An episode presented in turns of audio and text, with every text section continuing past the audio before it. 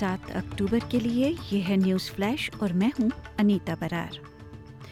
प्रधानमंत्री Anthony Albanese ने आज, यानी सात अक्टूबर को अपनी गृह सीट मैरिकविल्स में संसद के लिए स्वदेशी आवाज़ के प्रस्ताव के पक्ष में अपना वोट डाला है। लगभग दो मिलियन ऑस्ट्रेलियाई पहले से ही शुरुआती मतदान साइटों के माध्यम से अपना वोट डाल चुके हैं। चौदह अक्टूबर को आधिकारिक जनमत संग्रह मतदान दिवस है।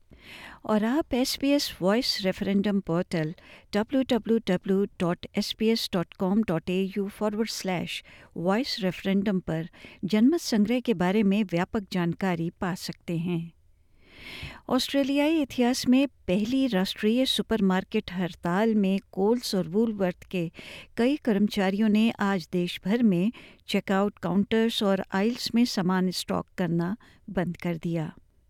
रिटेल और फास्ट फ़ूड वर्कर यूनियन का कहना है कि लगभग एक हज़ार कर्मचारी आज सुबह दस बजे से दोपहर तक दो घंटे के लिए हड़ताल पर रहे। यूनियन सचिव जॉश कुलिनन का कहना है कि वे सभी वूलवर्थ और कोल्स वर्कर्स के लिए 29 डॉलर प्रति घंटे की आधार दर और कैजुअल वर्कर्स के लिए सुरक्षित कार्यस्थल और सुरक्षित नौकरियों की मांग कर रहे हैं। न्यू साउथ वेल्स पुलिस युवा ड्राइवर्स से सावधानी बरतने का अनुरोध कर रही है।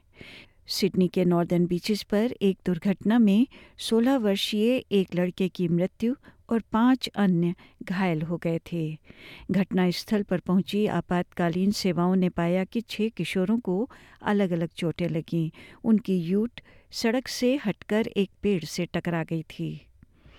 न्यू साउथ वेल्स के पुलिस अधीक्षक पैटशाकी का कहना है कि ये त्रासदी सभी ड्राइवर्स को रात में गाड़ी चलाते समय सावधानी बरतने और सड़क के नियमों का पालन करने की याद दिलाती है। संयुक्त राष्ट्र का कहना है कि जेल में बंद वुमेन्स राइट एडवोकेट ईरानी महिला को नोबेल शांति पुरस्कार दिया जाना ईरानी महिलाओं के साहस को उजागर करता है। कल शुक्रवार को नरगेश मोहम्मदी ने तेहरान के धार्मिक नेताओं का सीधा विरोध करने के लिए ये पुरस्कार जीता।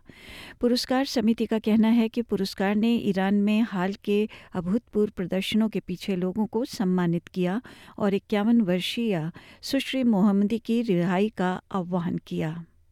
सुश्री मोहम्मदी ने महिलाओं के अधिकारों और मृत्युदंड को समाप्त करने के लिए तीन दशकों तक अभियान चलाया है।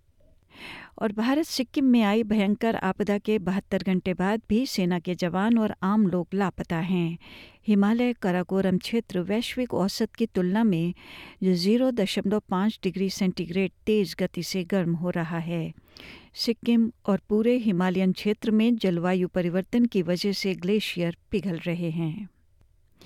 अन्य समाचारों और समुदाय के समाचारों के लिए आप हमारी फेसबुक और हमारी website S P S dot com dot A U forward slash Hindi से जुड़े रहें।